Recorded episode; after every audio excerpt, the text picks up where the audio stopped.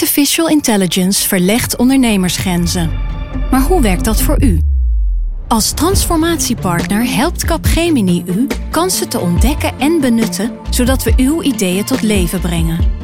Vorm uw eigen mogelijkheden met Generative A I. Ontdek meer op capgemini punt nl slash A I. Capgemini. Get the future you want. Wij zijn van de straat, van de buurt, van de wijk. Wij zijn van heel Nederland. Samen zorgen we voor vrolijkheid, verbinding, feest.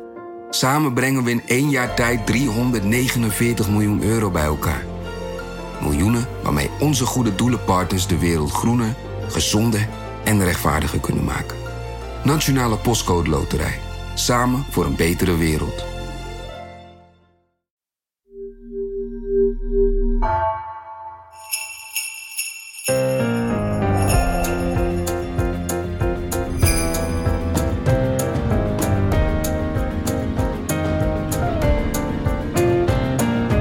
Dit is Haagse Zaken van N R C. Mijn naam is Lemia Aharua.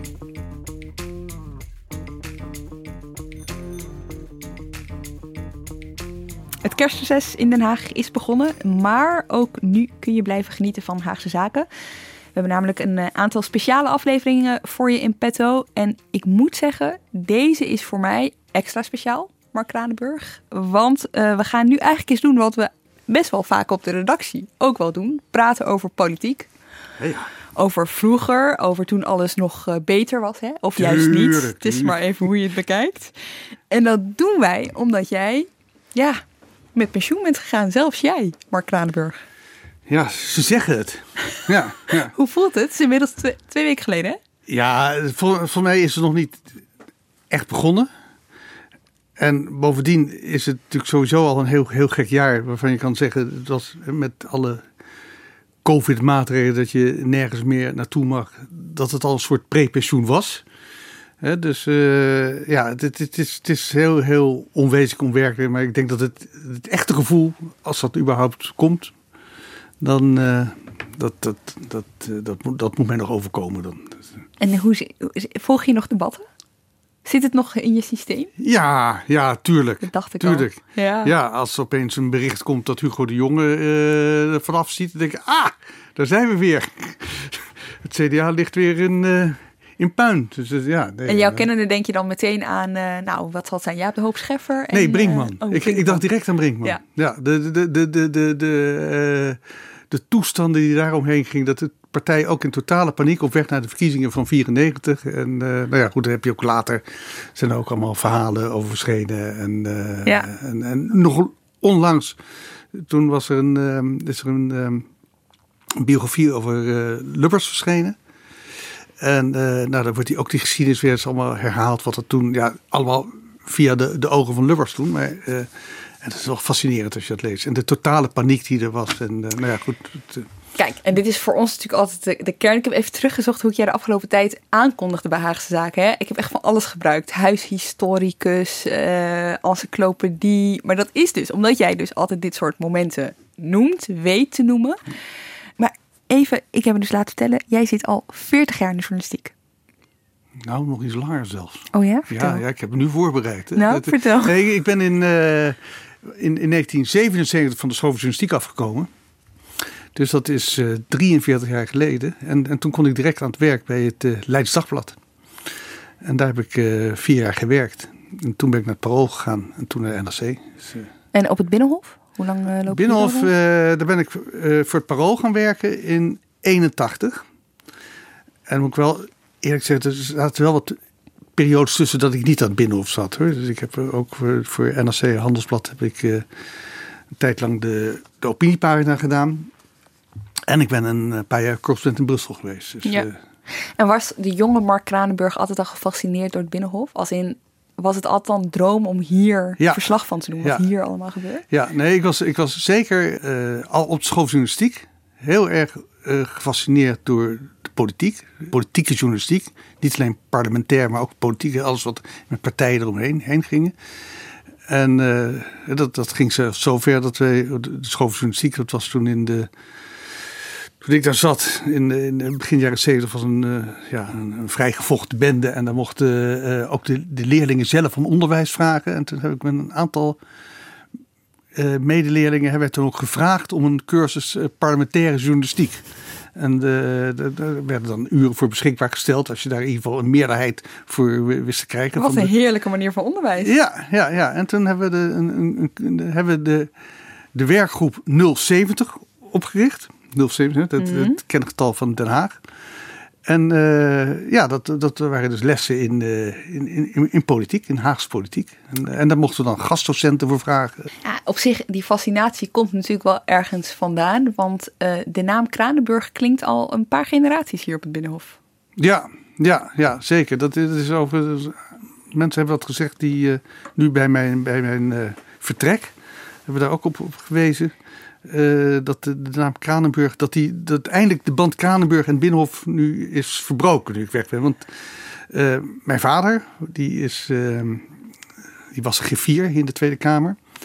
En zo gauw, toen hij in eenentachtig met pensioen ging, toen kwam ik hier werken voor het Parool. Dus dat, dat sloot naadloos aan. En toen, toen weet ik ook dat hij toen ook zei, ja, wat, wat ik wel leuk vind is dat dan de naam Kranenburg in het telefoonboekje van de Tweede Kamer blijft staan. Dat was er toen nog. Dat was er toen nog, ja. Maar uh, de vader van mijn vader, dus mijn, mijn grootvader, die ik eigenlijk nooit gekend heb, want die uh, was wel overleden toen, toen ik twee was. Dus. Maar die was al voor de oorlog, in, in, in negentien negenentwintig, is hij Eerste Kamerlid geweest van de Vrijzinnig Democratische Bond. En hij is ook nou, Eerste Kamerlid, dus hij was, verder was hij, uh, hij was hoogleraar staatsrecht. Maar hij was, na de oorlog is hij ook een van de medeoprichters van de Partij van de Arbeid geweest. En toen is hij ook voor de Partij van de Arbeid ook in de Eerste Kamer gekomen. Het is een paar jaar voorzitter geweest van de Eerste Kamer. Dus ja, het zit, het zit er wel in. En dan heb ik ook nog, dan gaat dit hele verhaal. Ja, ga door. Een oom, dus een broer van mijn vader. Die was ook uh, lid van de Tweede Kamer voor de Partij van de Arbeid. En die is een tijdje is hij ook staatssecretaris geweest. Maar wacht even, dat jij dus niet, dat jij wel op het Binnenhof bent, dat is natuurlijk één. Maar jij bent nooit aan de politieke kant gaan nee, werken. Nee, nee, dat, dat, dat uh, hoeft ook helemaal niet. Ik, ik vond het heerlijk. Uh, wel de interesse erin, maar dan uh, ja, lekker langs de zijlijn, uh, zonder verantwoordelijkheid, uh, het allemaal beschouwen, daar ja. een, een mening over hebben en dat ook zo nu dan in de krant kwijt kunnen. En natuurlijk eerst gewoon ook alles beschreven, maar toen op een gegeven moment ben ik dan, uh, nou, ik had een politieke column en, uh, uh, en was de afgelopen jaren commentator en dan, dan kan je er ook een mening over geven. Maar, ja. ja. En uh, de kinderen Kranenburg uh, anno twintig eenentwintig, hè, dertig jaar na eenentachtig toen uh, jouw vader wegging en jij begon. Ja. Dit ja. is het moment, zou ik zeggen. veertig jaar zelfs. Oh, veertig jaar ja. zelfs, ja. ja. Dus, uh, uh, die hebben er helemaal niets mee. Oh. Die hebben helemaal niets met de politiek. En ook niet met de journalistiek trouwens. Dat is echt een nieuwe generatie. Hier stopt, als dat telefoonboekje er was geweest, dan uh, was dit het einde geweest van de naam Kranenburg. Hier stopt het, ja. ja. Maar niet hier, hè?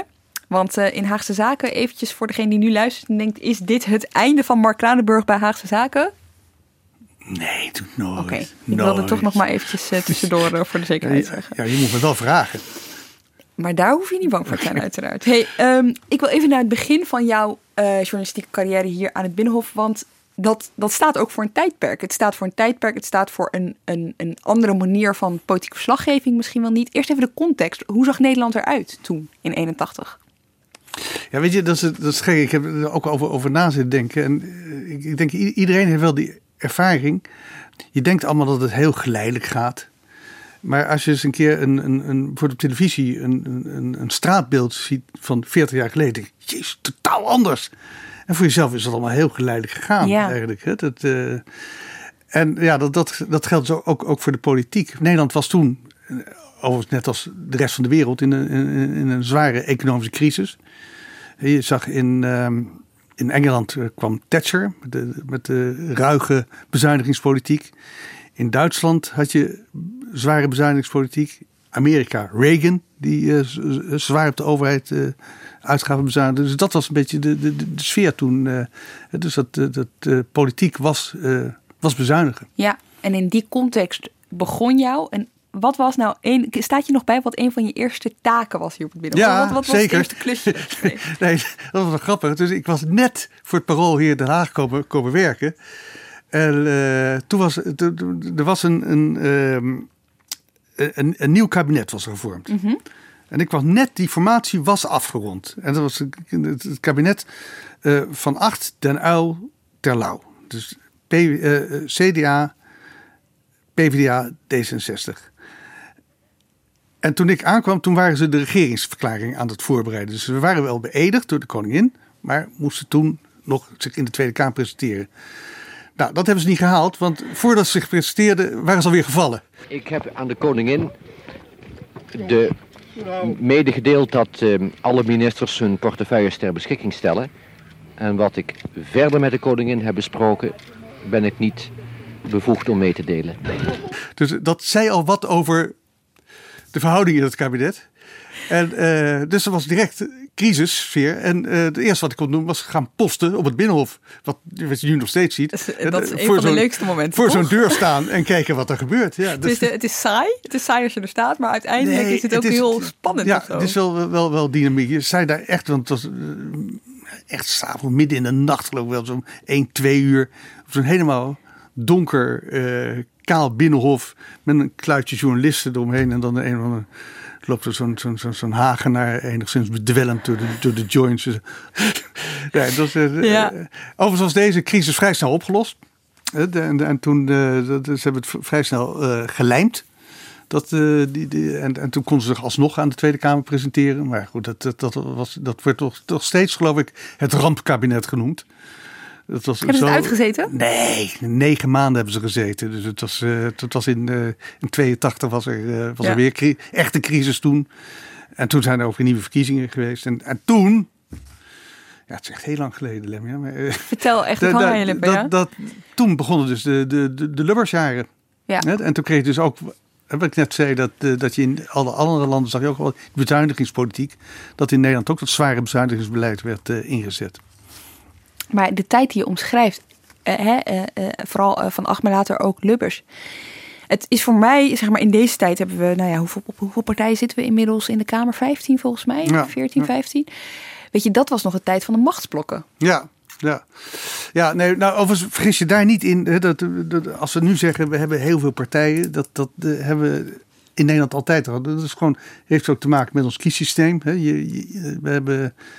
Ja, een kiesdeel daarvan, maar wat is het? Ik geloof negentigduizend of zo. En zeventig, dat neemt, ja. dan, dan, dan heb je al een zetel. Dus dan kan je. Dus, je had ook in, in eind jaren zeventig had je, had je ook op een gegeven moment in de Tweede Kamer veertien of vijftien partijen. Maar dat waren hele kleine partijen en je had een paar belangrijke machtsblokken. De, de politiek, dat waren de Christen-Democraten, de Sociaaldemocraten en op afstand de Liberalen. En dat is dus helemaal weg. Die drie hoofdstromen. Dat, dat, dat, als je nu kijkt. Dat, uh, en, ja, net wat, wat zijn dan de verschillen? Het, het C D A had toen. Toen ik kwam. En dat was al veel minder dan ze vlak na de oorlog hadden. Maar hadden toch uh, rond de vijftig zetels. Uh, Ongelooflijk. Ik kan me daar echt helemaal niks meer bij voorstellen. En, en, en, en, maar de Partij van de Arbeid ook. Dus dat... dat dus, uh, die twee konden ook altijd kabinetten vormen. Hè, want dat was altijd de meerderheid. Nu, C D A, uh, teruggaan naar, naar, naar twaalf zetels op een gegeven moment. De, de Partij van de Arbeid, negen zetels, dat is onvoorstelbaar. Ja. Dat, uh, ja. En als je dan je blik erop, weet je, hoe komt dat? Heb je iets zien veranderen waardoor je kan zeggen van, nou ja, dat, dat zou daarmee te maken kunnen hebben?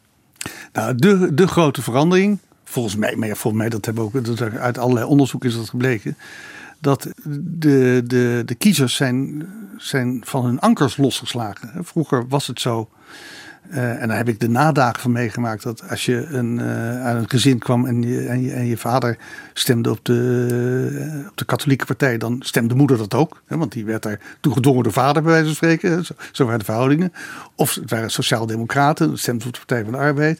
Het waren natuurlijk ook nog de naweeën van de, van de, verzuiling. Van de verzuiling. Ja, ja, zeker, ja, zeker. En dat is toen echt, uh, ja, men, men is van de ankers losgeslagen, op drift geraakt. En uh, dus dat betekent dus dat voor een politieke partij, die vroeger altijd in die tijd op, op een vast electoraat kon rekenen, hè, ja, dat is helemaal niks meer van over. Mm. Dus dat betekent dat nu elke stem moet bevochten worden. Hè, want je raakt hem zo weer kwijt. Het, er is geen, geen kiezerstrouw meer. Ja, heel klein, heel klein. Steeds kleiner bij, steeds kleiner, bij gevestigde ja. partijen. Ja. Ja. En, dat, en, en dat maakt het natuurlijk ja, zo spannend en zo, zo levendig ook allemaal. En, en zo onvoorspelbaar. Dat, uh... Over onvoorspelbaar gesproken, want jij had het net eventjes over Lubbers. Dat no-nonsense kabinet van, uh, van Lubbers, dat viel uiteindelijk ook, hè? Dat maakt hier ook mee. Ja, ja, ja maar dat, dat was inderdaad uh, na zeven jaar, ruim zeven jaar. En dat is krankzinnig. Dat, dat had, want, ja, uh, Lubbers was toen, in, na vier jaar is hij de verkiezingen gegaan met de leuze... laat Lubbers zijn karwei afmaken. Nou, en hij, hij werd daar massaal voor beloond door de, door, de, door de kiezers. Maar wat je merkte, en dat zie je in elke politieke constellatie ook, met elke, elke coalitie, dat op een gegeven moment dan, dan raakt men op elkaar uitgekeken. En dat was heel duidelijk het geval bij uh, C D A en V V D, die toen nou, zeven jaar al regeerden. Ze waren echt een beetje klaar met elkaar. En, en, de, de, en toen is er een, een krankzinnige crisis ontstaan. Maar klaar met elkaar inhoudelijk of klaar met elkaar persoonlijk? Of beide. Klaar met elkaar? Dat liep allemaal door elkaar heen. Mm-hmm. Dat, de, want men, men, ja, als je elkaar zo lang kent, dan je, je kent de trucjes. Hè, dat iemand begint te, te jeremiëren, dat hij niet meer kan bezuinigen en dergelijke. Dat roept irritaties op. En... Uh, Lubbers was ook, ook iemand, ja, de, de, een enorme pragmaticus. En die was ook wel een beetje klaar met, die, met, met, met, dat, dat, dat, met dat rechtse geluid van de V V D. En uh, die zat, nou, misschien moet ik het toch maar zo voor een andere boeg proberen. Dus met, met, met de Partij van de Arbeid. Dus die, die zat al een beetje te kijken ook naar... Uh, en, uh, en of, of we dan niet eens een andere coalitie zou kunnen aangaan. Dus met, met de Partij van de Arbeid. Maar goed, dus, hij zat nog met de V V D. En toen ja, is er een crisis over... dat daar dan ook niemand kon uitleggen over het reiskostenforfait. Je moet iets had, hebben. Alles had, had overigens wel met milieu te maken. Er ja. was een nationaal milieuplan, ook toen al. Een grote man bij de V V D, die, die, die toen milieuminister was, was Ed Nijpels. Die nu ook weer met al die klimaatplannen en zo... nog steeds een, genoemd. Precies, nog steeds een rol speelt. Het was een crisis om niets, maar... ja, hij, hij was er opeens. En, uh, en dat hoorde je ook veel later. Mensen, als het hier niet op was gevallen, was, was er iets anders geweest. gevallen. En wat ja. zag je gebeuren? Want volgens mij staat het voor iets universeels. Die partijen willen dan van elkaar af, zoeken naar een aanleiding. Dan gebeurt het, dan gaat iedereen natuurlijk naar elkaar wijzen. Dat, dat, dat, daar staat het voor. Uh, maar ook zoiets, je hebt natuurlijk de neiging, vooral als je, als je, als je al wat, wat langer rondloopt, je, je, je gaat heel rationeel denken in de politiek. Maar als er nou iets is, politiek is niet rationeel. Ja, vaak wel, maar soms ook niet. En ik weet toen, onze, onze vaderlijke chef die we toen hadden, ik deed samen met collega Hubert Smeets, waren wij politiek redacteur. En, uh, en Joe Bik was chef van de, van de Haagse redactie, ook een echte autoriteit op Binnenhof, die... die had echt de kabinet Den Uyl en zo al meegemaakt. Die wist alles. En uh, ja, wij, uh, Hubert en ik, uh, liepen daar dus over het Binnenhof. En, en uh, hoorden dus alles. Uh, als als een wee het kabinet gaat vallen. Want, en toen gingen we naar, naar, naar Joep toe. En uh, zei, ja, nou, dit houdt het niet lang bij. En Joep zat er echt op de, uh, Joep Bik op de, op de rationele toer. Zeg maar, wacht nou even. Het, het kabinet, dat gaat als een, tenminste het beleid... gaat allemaal de goede kanten. Alle, alles staat in de plus. He, wat, wat moet stijgen, stijgt. En wat moet dalen, daalt. Dus een fantastisch op papier materiaal om, op papier om, om straks verkiezingen te, te... Dus dan gaat nu toch geen crisis maken. Dus he, volgens de rationele dacht was het echt idioot om een, verkie- om, om een crisis te veroorzaken. Dus hij zei ook, nee jongens, jongen, jongens, euh, zullen we er een fles wijn op zetten? Dat, dat, dat zeiden Hubert en ik tegen Joep. We werden een fles wijn, dit gaat het niet redden. En Job zei, oh, dat is prima. Dat, uh. En toen was er op een gegeven moment een persconferentie... waar echt heel duidelijk werd, dit gaat mis. En toen draaide Job zich naar ons om en die zei... Uh, zeg, hadden we eigenlijk dure wijn afgesproken? Dat was een wijze waarop hij toegaf van... Ja, dit, dit, dit gaat mis. Het, uh. het ging mis. En, en weet je, zoals dat dan gaat... dan al die journalisten die werpen zich dan natuurlijk op al die politici... die ze overal maar wel of niet kunnen vinden... in een gang, buiten, maakt niet uit waar. Maar er was toen een televisieprogramma... Ik kon het eigenlijk niet geloven toen ik dit zag. Nee. Maar dat heette bunkeren. Je moet misschien even vertellen, waar dat, wat, wat was dat? Ja, dat is echt een krankzinnerie. En dat is me altijd bijgebleven. Van, het is inmiddels dertig jaar geleden inderdaad. Dus het was totale hectiek. Hè, chaos van... Uh, de, de, de, de, het was zoiets, hè, de, de crisis was al aangekomen, moest alleen nog even afgemaakt worden. Dus er moest een motie ingediend worden in de Tweede Kamer. Door de V V D, door Joris Voorhoeven. Uh, die voor Lubbers onaanvaardbaar zou zijn en waarmee het kabinet zou vallen. He, dus dat, dat was eigenlijk van tevoren al duidelijk. Het, het stond al eigenlijk op papier bij wijze van spreken, maar het moest nog even uitgevoerd mm-hmm. worden. He, dat, de, je proeft die spanning en die hectiek. En dat was nog in de oude Tweede Kamer met allemaal smalle gangetjes en zo. En Voorhoeven die liep daar, want het was in, in een schorsing van het debat. En die wordt weer staande gehouden door een vent met een enorme toekan. Een poppenspeler. En die toekan, die begon tegen hem te praten. Meneer Voorhoeven, als eerste wil ik u feliciteren met het lef van u heeft. Want u bent toch niet zo groot iemand. Klein of stuk, maar toch dapper. Want u heeft aangedurfd om toch eh, nu toch even iets in het midden te leggen. V V D vindt dat de zaken helder moeten worden gesteld. Ja, ja, maar het was toch ook een beetje een, een penibele situatie. Want als u het nou niet gedaan had, was u niet meer geloofwaardig geweest als V V D. Zo is het. En geloofwaardigheid is voor ons belangrijk. Maar vindt u het niet een beetje, even tussendoor vraag, maar eh, weet u wanneer de beste tijd is om bomen te planten? Bomen planten? Ja. Ik denk 's ochtends vroeg. Nee, het is een beetje laat het seizoen namelijk al, hè? En uh, als straks de boom omgaat van de V V D, hoe plant je dan een nieuwe? Nou, het hangt van het soort boom af, wat het beste tij in het jaar is om te planten. En u denkt dat u het redt? Uh, begin mei is een uitstekende tijd. Dit was dus midden in de aanloop naar die crisis. Hè? Dus uh, een half uurtje later zou het, uh, het kabinet vallen. En dus die, die, die Voorhoeven die daar dus gewoon, gewoon stoïcijns, die, die, die vogel te woord staat. Want het was een techniekje van die, van die, van die... Het was overigens een E O-programma. Wat was dit voor programma? Ja, nou, het was een poppenspeler, maar het is dus zo dat...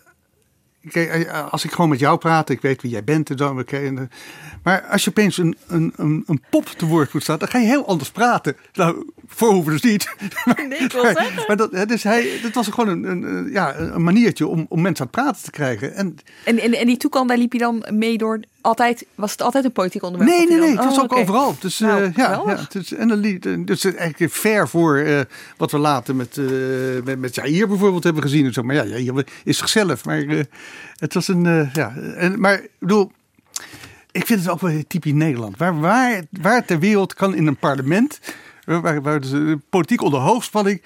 loopt opeens een vent met een toekan een van de hoofdrolspelers te bevragen. Ja. Dat, dat, maar eerlijk, ja, toen kon het misschien ook nog wel. Zie je het nu voor je dat iemand het doet? Nou, nee, kijk, dat, dat is natuurlijk ook een van de ontwikkelingen. Probeer maar een persaccreditatie voor een toekan te krijgen. Ja, nee, precies. Hè, dat, uh, nou ja, ik denk tegelijkertijd vind ik wel, hè, dat, dat, en, wel weer het, het charmante van, van, van Nederland. En dat, dat betekent ook dat we... ja. We, we, we doen er niet echt toe, kan je ook zeggen. We kunnen ons permitteren, dit soort, ja. dit soort dingen. Ik kan me niet voorstellen dat het in, in, in Duitsland gebeurt. Maar ja, het, het, het geeft wel aan dat het, dat het allemaal heel, heel, heel, heel vriendelijk is. En dat, dat het kan. Dat, wat je dus nu ook ziet. Dat al die politici die dus ja, op de meest krankzinnige vragen van... Want eigenlijk is de Tweede Kamer in één grote tv-studio veranderd. Zeker de, gang, de gangen daar. Met, met allerlei programma's die, die, die weinig meer met politiek van doen hebben. Tenminste met de klassieke politiek. En, het gaat nu heel vaak om... de mens achter de politicus. Ja, weet ja, je wel? Dus ja, als R T L Boulevard er vragen staat te stellen... gaat het heel vaak... over andere dingen dan ja. het debat waar iemand net uit komt lopen. Ik noem maar wat. Ja, ja precies. En dat, uh, maar het, het, het, het wordt allemaal getolereerd. En, uh, en dat vind ik ook wel goed. He, we hebben, laatst is uh, uh, Judith Visjager overleden. Judith ja. Visjager was een, uh, uh, een vaste gast... Uh, bij de wekelijkse persconferentie van de, van de minister-president. Ja. Hij was, hoe zeg je dat, een beetje geestelijk in de war... Uh, had een hele, hele, hele achtergrond wat dat betreft. Zwaar leven gehad. En, en, en, en een oorlogs, uh, ja. oorlogstrauma. Maar ja, die is ooit daar een keer op die persconferentie toegelaten. En is daar altijd gebleven. En, en, en we doen dat. En dat was een dat, begrip, hè? Iedere, begrip. iedere, en, iedere en, vrijdag en, mocht hij de laatste ja, vraag stellen. Ja, ja. En dat, ja, dat, dat, vind ik, dat, vind ik, dat vind ik, als je zegt, nou ja, wat, wat vind je nou boeiend in al die jaren... Uh, in Den Haag dat, het, dat dit ook allemaal kan. Hè? En, uh, en zeker is het de uh, afgelopen jaren, dat heb ik ook gezien, is het geprofessionaliseerd. En dat is zeker niet altijd ten goede. Hè, met, met, met alle mediastrategen. En, uh, dat het, uh, je bedoelt dat, aan de kant van de politieke partijen? Is ja, en, en, en, en, en, en, en de departementen. Ja. Hè, dat is, het is veel moeilijker om, om, om mensen rechtstreeks te spreken en zo. En, uh, ja, want neem eens heel even mee naar deze jaren als ik hoor van Agt, Lubbers. Ik heb zo'n romantisch idee van hoe politiek journalistiek er toen uitzag. Weet je wel, uh, als je nu überhaupt hier als journalist rond wil lopen, moet je wel even een paar slagen accreditatie doorheen bijvoorbeeld. Was dat ja. toen ook? Of kon je gewoon de Kamer in? Nou, je kon wel aanzienlijk makkelijker de Kamer in. Maar goed, dat heeft natuurlijk ook met veiligheidsdingen te maken. De, de, de Kamer was, was, was vroeger zo lek als een zeef, voor, ook voor buitenstaanders. Dus ooit eens een keer is, uh, is Sinterklaas de, de zaal binnengestapt. Wat? En die, dat was, je had dan de, in de oude vergaderzaal, de, daar zaten de stenografen. Die zaten in het midden van de Tweede Kamer. En om dan niet de hele tijd door die zaal te lopen als ze weggingen, want die om de vijf minuten worden die gewisseld, was dus een trapje midden in die zaal naar de kelder. Dus ze konden alleen naar de kelder lopen om daar hun teksten uit te werken. Ja. En dan kwamen ze weer naar boven. En op een gegeven moment, midden tijdens het debat, kwam daar Sinterklaas naar boven.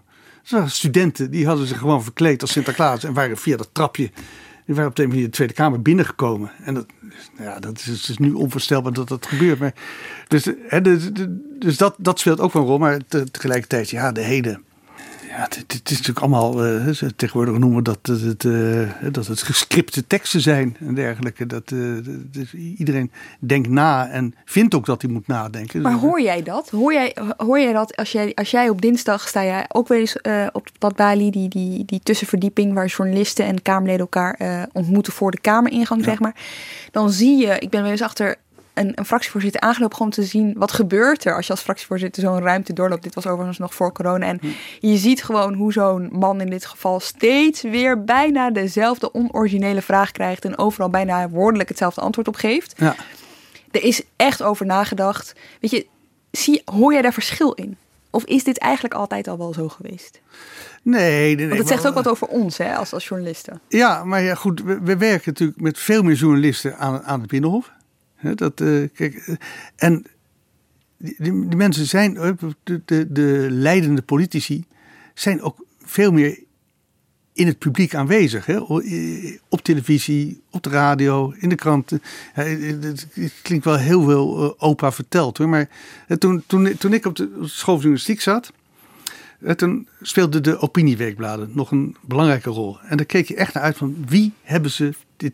In, in, in hun blad staan welke politicus die dan een interview geeft. Elsevier, Groen Amsterdam. Elsevier, Vrij Nederland, Haagse Post. Haagse Post, ja. Nieuwe Linie had je ook nog zelfs.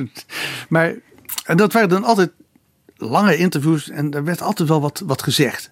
Hè, dat, ik, bedoel, ik moet ook oppassen dat je het gaat romantiseren, maar in, je, in, in de gedachten. Maar ja, als nu een interview met een politicus, dat geldt ook voor onze krant hoor.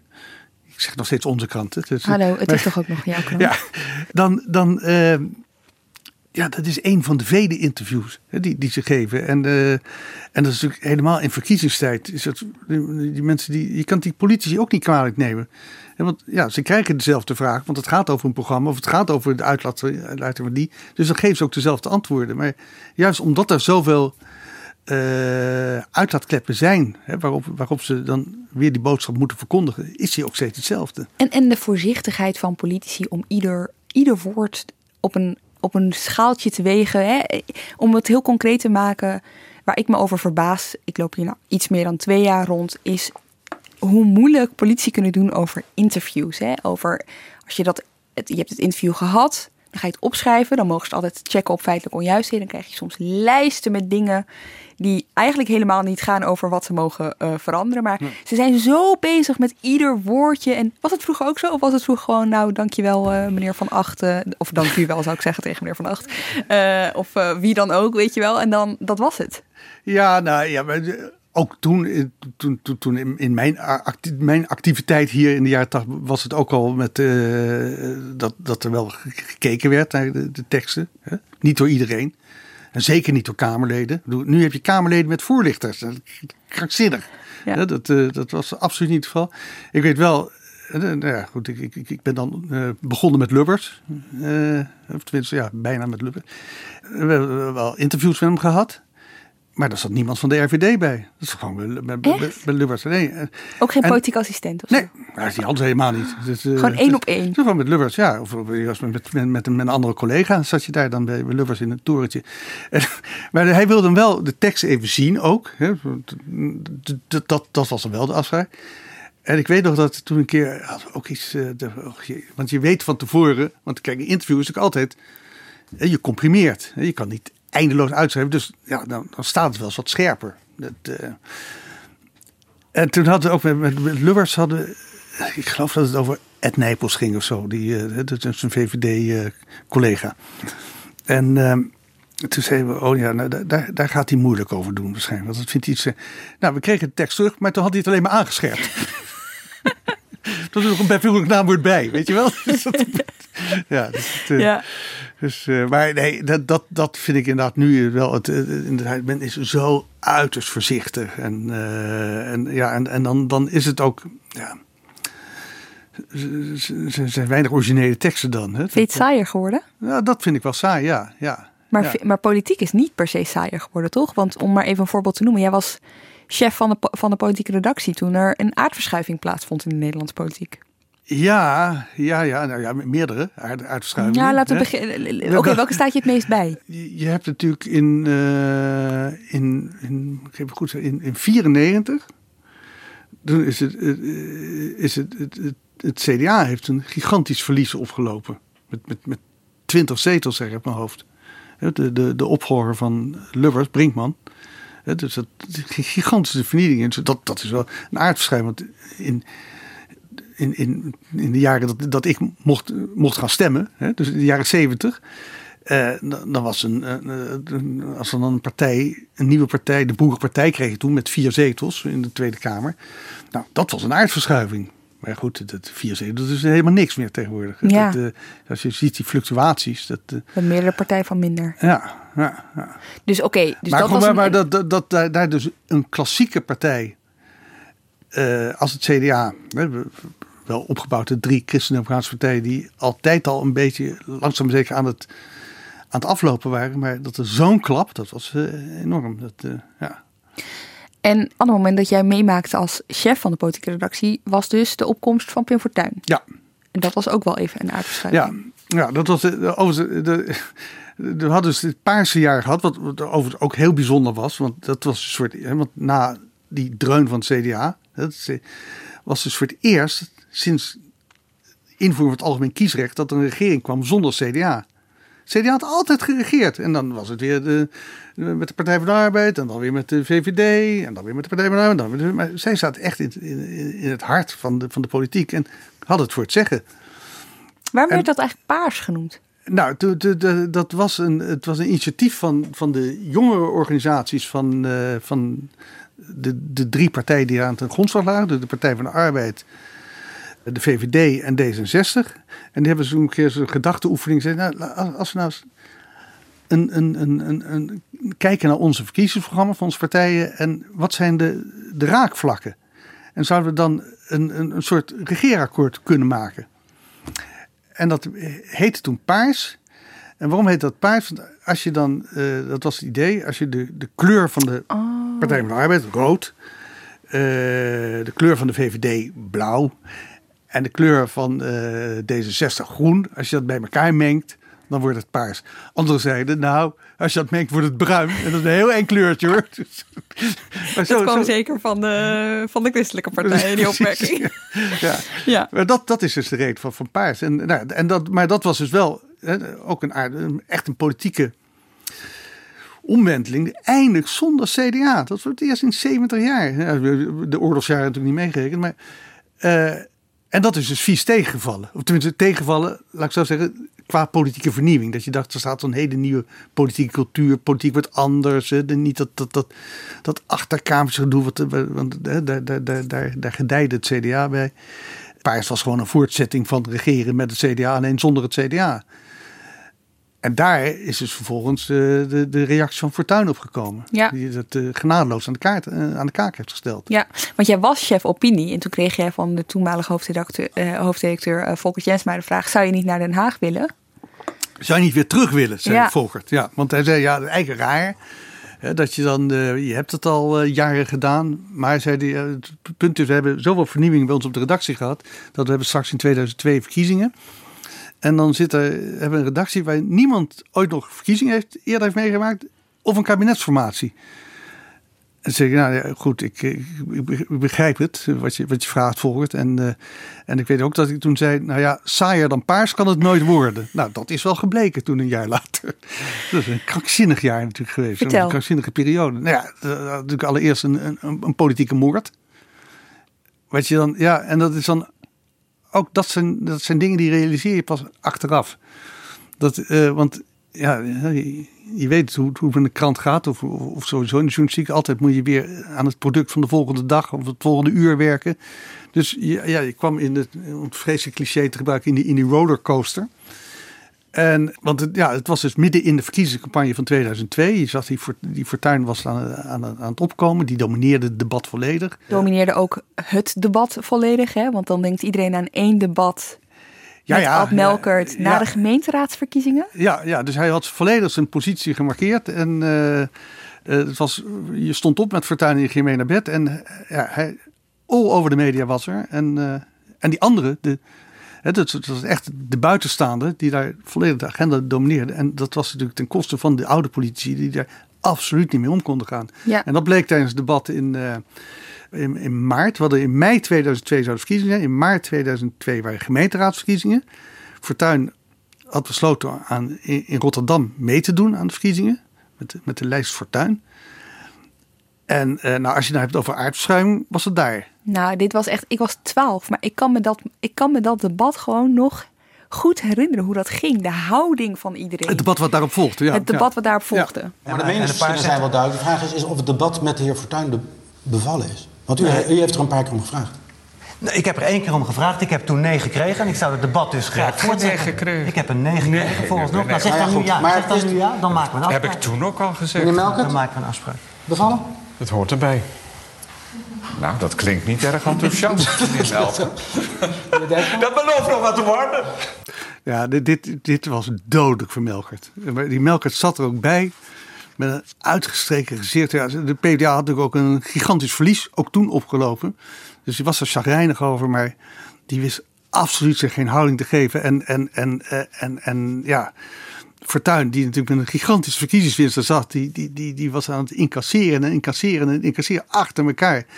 En ja, Melkert trapte daarin, die liet, liet zich uitdagen en die zakte steeds verder weg in zijn stoel. En, ja.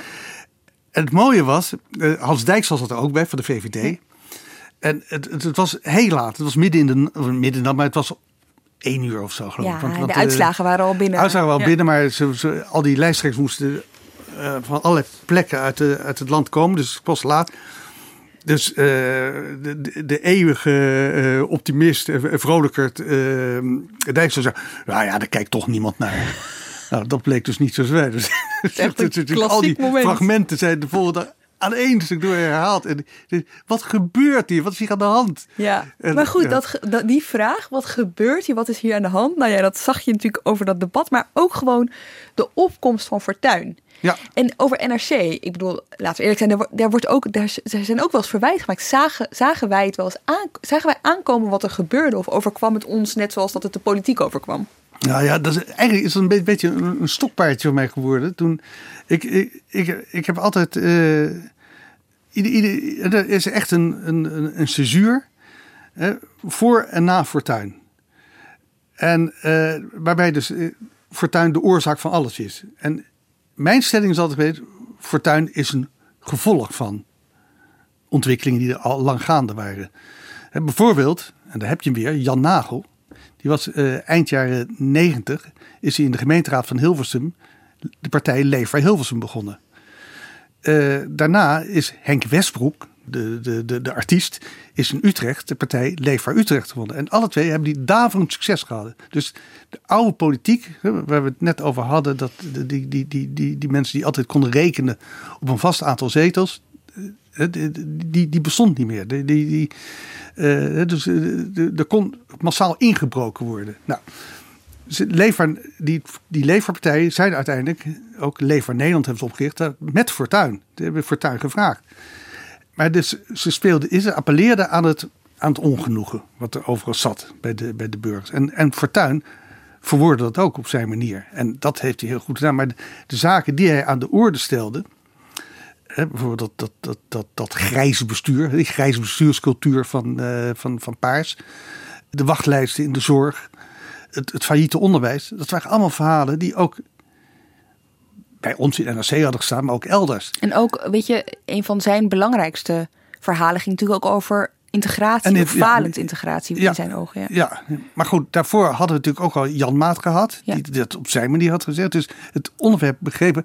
Alleen het verschil met Fortuyn was, en daar was hij natuurlijk een meester in, Hij, hij was een campaigner, hij kon campagne voeren. Hè? Dat hadden we die net ook in het fragment. Dat, uh, en en ja, d- daar zijn wij niet van, van de pers. Maar ik bedoel, dat, dus er is zegt, een soort collectief zelfverwijt geweest van, ja, we hebben het allemaal niet zien, zien aankomen. Hè? De, de, dat dit zo leefde onder de bevolking, dat is gewoon niet waar. Dat, dat, dat, dat, dat, dat, dat, er is genoeg over geschreven en dergelijke. En natuurlijk... Maar dan heb je het dus eigenlijk over een andere toon. Hij ja, is het anders te verpakken, maar de hebben, problemen we werden wel degelijk tuurlijk, besproken. En we hebben de aantrekkingskracht van Fortuyn. We hebben natuurlijk volledig onderschat dat, het, dat hij zodanig uh, en zo, zo zou scoren. Want, uh... Uh, vertel eens, hoe ging dat dan? Ik bedoel, we zitten nu natuurlijk soms ook met kleine partijtjes waarvan je denkt van, weet je wel, hoeveel aandacht besteed je aan wie? Nou ja, weet je, en dan, dan ja, dat is ook weer dat, dat, dat klassieke denken waar je, uh, waar je, dat is gewoon een, een dat bedreigt iedere journalist. Maar ja, Fortuyn, dat, dat is een rare paljas. Die kan toch nooit uh, een man die openlijk verklaart dat hij homo is met, uh, met Marokkaanse jongetjes in de darkroom zit en dergelijke. Dat, dat, dat, daar gaat dat burgerlijke Nederland toch niet op stemmen. Nou, dat burgerlijke Nederland ging dus wel op hem stemmen. Dus daar zat wel degelijk een soort onderschatting in. Daar, ja, dus de, de, de aantrekkingskracht. Maar, maar doordat dat, dat er niet wat leefde onder de bevolking en dergelijke, mm. dat, dat, dat is gewoon niet waar. Maar Fortuyn heeft daar heel handig op ingespeeld. En, en op zijn manier heeft hij dat ook uh, verwoord. En, ja. en het grappige is, dus als je nu weer, weer, weer Fortuyn terugziet, hè, zo, zo nu en dan, dan denk ik, nou... Wat was er nou eigenlijk? Het was toch niet zo onredelijk wat die, wat die zei. Wat dat betreft ja, zijn wij ook weer verder ge, Zeg misschien wat ge, over de toon daarna. Ja, ja precies. Ja, ja. Ja. Nou ja, uh, we moeten toch even, als we het over Fortuyn hebben, het ook hebben over zes mei tweeduizend twee. N O S Journaal.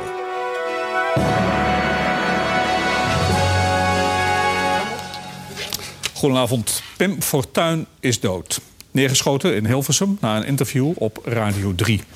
Wat niemand voor mogelijk hield in Nederland is dus toch gebeurd. Een politicus die op campagne was, die de dood vindt. Waar was jij? Ja, ik, ik was op de, op de redactie in Den Haag. Als enige nog. Want iedereen, al mijn collega's zaten in het land uh, bij campagnebijeenkomsten. En ik stond net op het punt om, om, om te vertrekken toen, toen er gebeld werd door de New York Times uit Amerika. En die, had dus, uh, die, die wilde direct commentaar. Dus zo... Uh, ja. Dat kan je nou niet meer voorstellen dat, dat, dat, dat, dat er constant televisietoestellen en weet ik wat aan. Ja, ik bedoel, twintig seconden later bel, belden anderen ook. Natuurlijk, maar, natuurlijk, maar, maar je hoorde het maar, eerst maar het van... eerste was, hè, want de, de, de, de nieuwsdienst van de New York Times, die hadden daar een, een flashbericht gehad. Ja, ik zat niet bij, hè, zoals dat toen nog heet, nou, misschien de telex of zo. Hè, maar dus, dus ja, er was geen radio aan. Uh, want ik stond op het punt om weg te gaan. En toen, uh, ja, die wist dus binnen een mum van tijd. Uh, ja. Nou, en op, vanaf dat moment uh, ja, begint, begint de, de totale gekte. Dat, uh, wat staat je daar nog van bij? Weet je, kun je iets oproepen? Wat, wat, wat? Nou ja, kijk, het, het was eigenlijk heel, heel dubbel. Of dubbel, laat ik zo zeggen. Je, je, je, hebt je, je hebt je journalistieke reflex.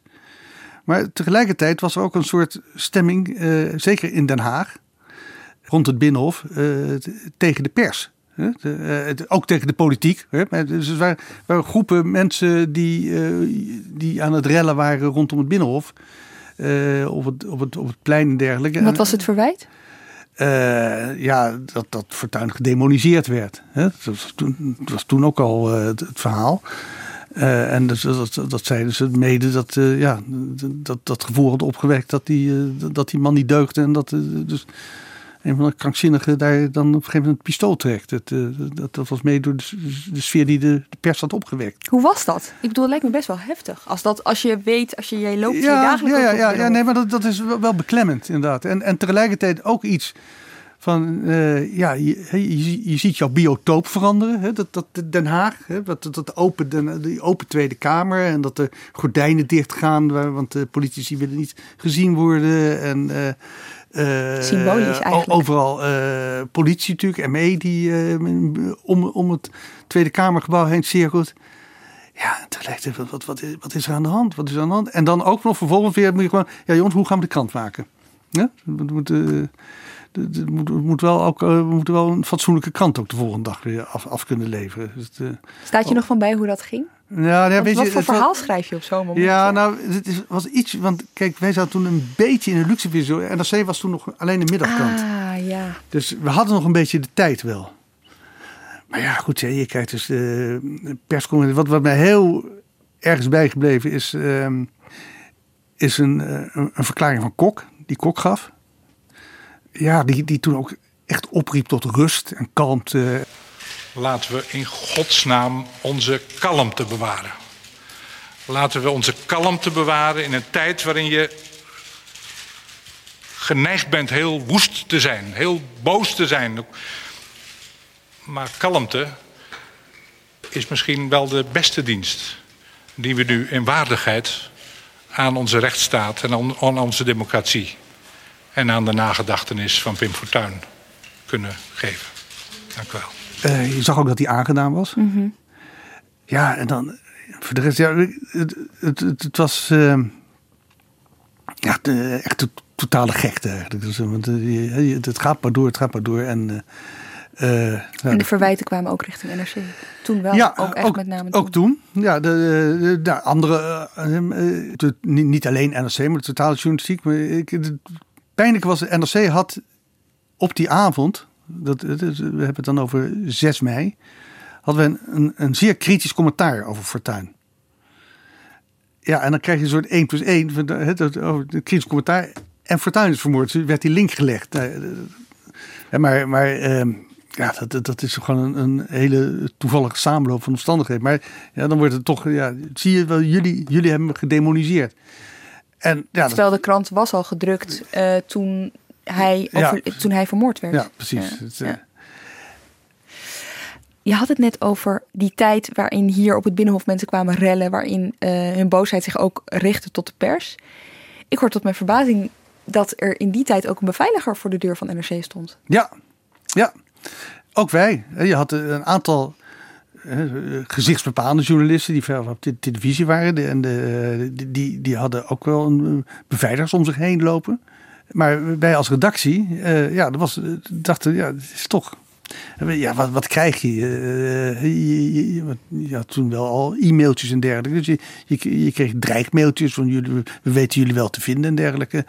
En uh, nou, toen waren er ook een aantal collega's die zeiden, ja, voelden ons toch niet echt prettig hierbij. Dus... Uh, Dus toen hebben we een be- beveiliger uh, voor de deur gekregen. En, uh, een man die fysiek niet echt uh, ik imponeerde. Ik heb het gezien, ja. hij las vooral van... boeken, toch? ja, hij las Tolstoy, De Oorlog en Vrede. dus, uh, oh ja, wat symbolisch, tuurlijk. ja, en, uh, maar een hele aardige man verder. En, uh, hij, hij heeft nooit iets hoeven doen. En er is ook echt nooit iemand van ons bedreigd of zo. Echt. Maar, ja, het gaf toch een soort veilig gevoel. Ja. Maar het, het, het, het geeft ook aan ja, de krankzinnige situatie die er was. En, uh, ja. En dat, dat, dat politici, uh, de, uh, ja, uh, politiewachthuisjes zo voor een uh, privéhuis hadden en zo. Dus, uh, ja. Het is echt... Uh, krankzinnig eigenlijk. Ons, ja, ja. Even iets heel anders. Jij noemde net het woord telex. En ik dacht echt, oh ja, dat is van hele verre tijden. Ergens op onze redactie staat nog een faxmachine, een oude faxmachine. Tenminste, er loopt ja, soms langs dan denk ik dat het een faxmachine... Ja, en dat voelt al heel erg lang geleden. Ja. Uh, want ik vind dat toch ook wel een boeiende tijd. Je omschreef net, toen waren we nog een middagkrant. De manier van werken ook aan onze kant, zeg maar... is natuurlijk ook helemaal veranderd in die tijd dat jij in Den Haag rondliep. Ja, ja en de, door, het is natuurlijk veel... Uh... Ja, hoe zou ik het zeggen, interactiever geworden. Hè? Men reageert en reageert direct op elkaar. En dus het wordt allemaal, er is een veel grotere dynamiek ingekomen. En dat komt dus ook inderdaad, dat vroeger ja, ging dat over de fax, kwam dat als een berichtje of een persbericht. En nu zie je direct met Twitter of, uh, of teletext, als dat nog bestaat. Maar teletext was echt een, een ja. snel... Mee, maar dat heb ik ook wel meegemaakt. Maar dan, dan zag je ook het, het, het, het interactieve. En nu, nu zie je bijvoorbeeld in kamerdebatten... En dan lopen Kamerleden naar voren en die beginnen een Twitterbericht voor te lezen. Wat ze van een collega zien. Ja. Dat, dat, dat beïnvloedt het debat. Ik weet dat toen was het een vrij serieus debat over justitie ging het, meen ik. Ja, met minister Zorgdrager. En toen was er een bericht op teletext verschenen. Dat was toen echt het leidende medium. Pagina honderdéén. En daar stond als kop: alleen D zesenzestig steunt Zorgdrager nog. D zesenzestig, uh, Zorgdrager was ook van D zesenzestig. En uh, toen zag die fractie dat. En, oh, oh, dat is wel een verkeerd beeld. Dus toen kwam de tweede termijn in het debat. En opeens ging D zesenzestig te hard in tegen de minister. Ja, want wat het beeld van teletext moest gecorrigeerd worden. Oeh, nou, zo, zo zie je dus. Hè, en en, en, en, en nu ligt nu, het tempo dus nu is het nog keer veel duizend. Meer. Ja, ja, ja, ja. Ja. En dat heeft dus echt de politiek veranderd. Maar ook, ook, ook de journalistiek hier. Ja. En ook de verhoudingen misschien wel. Ja. Ja, ja. Kun je dat uitleggen? Nou ja, je, uh, men, men, men wordt natuurlijk ook wel voorzichtiger. Want je weet, uh, waar wij, wat die tijd heb, heb ik... Nou goed, het klinkt wel heel erg oudlullig, maar... Het is heerlijk, het is heerlijk, ga door. Dat je dan uh, met, met, met een politicus even over in een zijgang wat, wat, wat, wat, wat sprak. En uh, dat er iemand dan zijn... Uh, zijn mening gaf het over, ja, god, dit, als, als we dit gaan doen als C D A of als P V D A, dan ja, moeten we wel voor oppassen, want dat kan toch wel gevoelig liggen, zus en zus en zo. Maar iemand die gewoon vrij uit met je praat, wat filosofeert, ja, dat, dat durven ze niet meer, want dat is, voor je het weet, uh, verschijnt dat in een tweet en dan uh, is het openingkrant de volgende dag of zo. Dus, het, uh, dus het, uh, men is aanzienlijk voorzichtiger geworden. Het lijkt ook wel alsof alle mooie anekdotes van toen waren. Nee, maar dat is niet waar. Dat, dat zeg ik ook tegen al mijn, mijn, mijn jonge collega's. Die zeggen, ja, maar je hebt een leuke tijd. Dat gaan jullie straks, als jullie over tachtig jaar afscheid nemen, want dan mag je pas met pensioen, uh, gaan jullie ook zeggen. Dat, uh, uh, ja, maar Mark, uh, wat je ook zegt, de Kabouterbar en de Pijpela bestaan niet meer. Nee, nee, nee, nou noem je ook wel. Maar goed, daarvan moet ik eerlijk zeggen, Lemia, dat is ook eigenlijk van voor mijn tijd. Ik heb, oh. ik heb de restanten meegemaakt. Ik heb wel eens collega's meegemaakt naar de Pijpela. Uh, meegemaakt het is even goed Pijpela. Uit te leggen wat dit is. Want de Pijpela was een, een, een, een nachtcafé, in, of een nachtsociëteit heette dat in Den Haag. Uh, het, het belangrijkste was dat als alle kroegen dicht waren, was de Pijpela nog open. Die ging dan eigenlijk pas open. En dat, en, en dat was een berucht tent, uh, vroeger echt in de jaren zeventig en misschien ook in de jaren zestig. Maar goed, dat heb ik ook uit de overleving.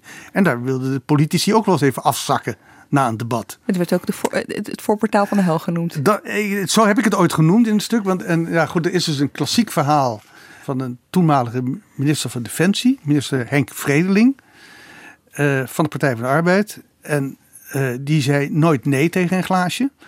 En die is toen met een, met een journalist uh, daar in de, in de Pijpela beland. En Vredeling zou de volgende dag een heel fors uh, wapencontract moeten tekenen. Uh, namelijk F zestien's, F zestien straaljager. Dat was de orde van de eeuw, werd dat genoemd. Maar uh, in, in zijn hart was hij eigenlijk een pacifist, die heeft Vredeling. Ze had er helemaal geen zin in. Zo. Dus, nou, die is... Die is zwaar bezopen uh, zijn ze toen op een gegeven moment de Pijpela hebben ze... Hebben ze verlaten. Toen zijn ze, dat was echt vijf uur 's morgens of zo.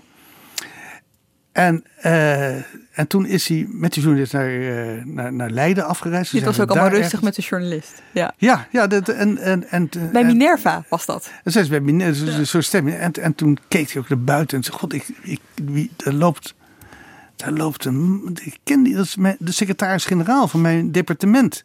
Ja, die was naar hem op zoek. Want hij moest om tien uur 's morgens moest hij uh, het contract tekenen. Dat was wat allerlei grote tafereelen hadden ze bedacht. En, uh, het, uh, maar nou, dat hebben ze maar ergens in een achterafkamertje van het A N P. Want de journalist was van het A N P.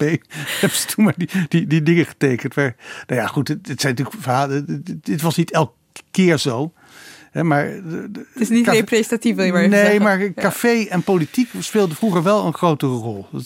Ik weet ook, een, was ook van voor mijn tijd dat uh, een, een kabinetscrisis in, uh, in tweeënzeventig.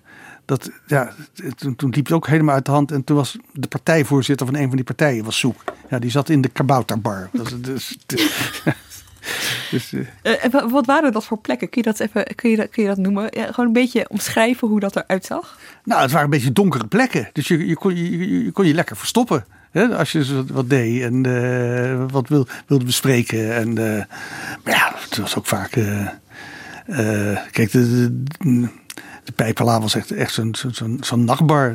Er werd gewoon vooral veel gedronken en gedanst werd er ook wel. Dus de, ja, on- een uitlaatklep. Onze, onze collega Thijs Niemands Verdriet in twintig achttien vertrok hier uh, van de Haagse redactie. Hij ging naar Amsterdam en toen schreef hij een uh, fantastisch stuk hoe de drank verdween van het Binnenhof. Dus wie dit hoort en denkt ik wil hier meer van weten, lees dat echt uh, vooral. Ja. Maar even, want wij zitten hier natuurlijk uh, een podcast te maken met jou regelmatig als uh, gast. Ik telde overigens twintig keer in totaal, uh, als ik het goed heb. Met uh, nu dus uh, de eenentwintigste keer. Um, jij maakte zelf ooit een radioprogramma. Ja. Ja, voor Radio heb, vijf. Ja, met, uh, met mijn, uh, moet ik zeggen, goede vriend. En, uh, maar ook schoolgenoot van de school van journalistiek, uh, Ger Jochems. Die bij de V P R O is gaan, gaan werken.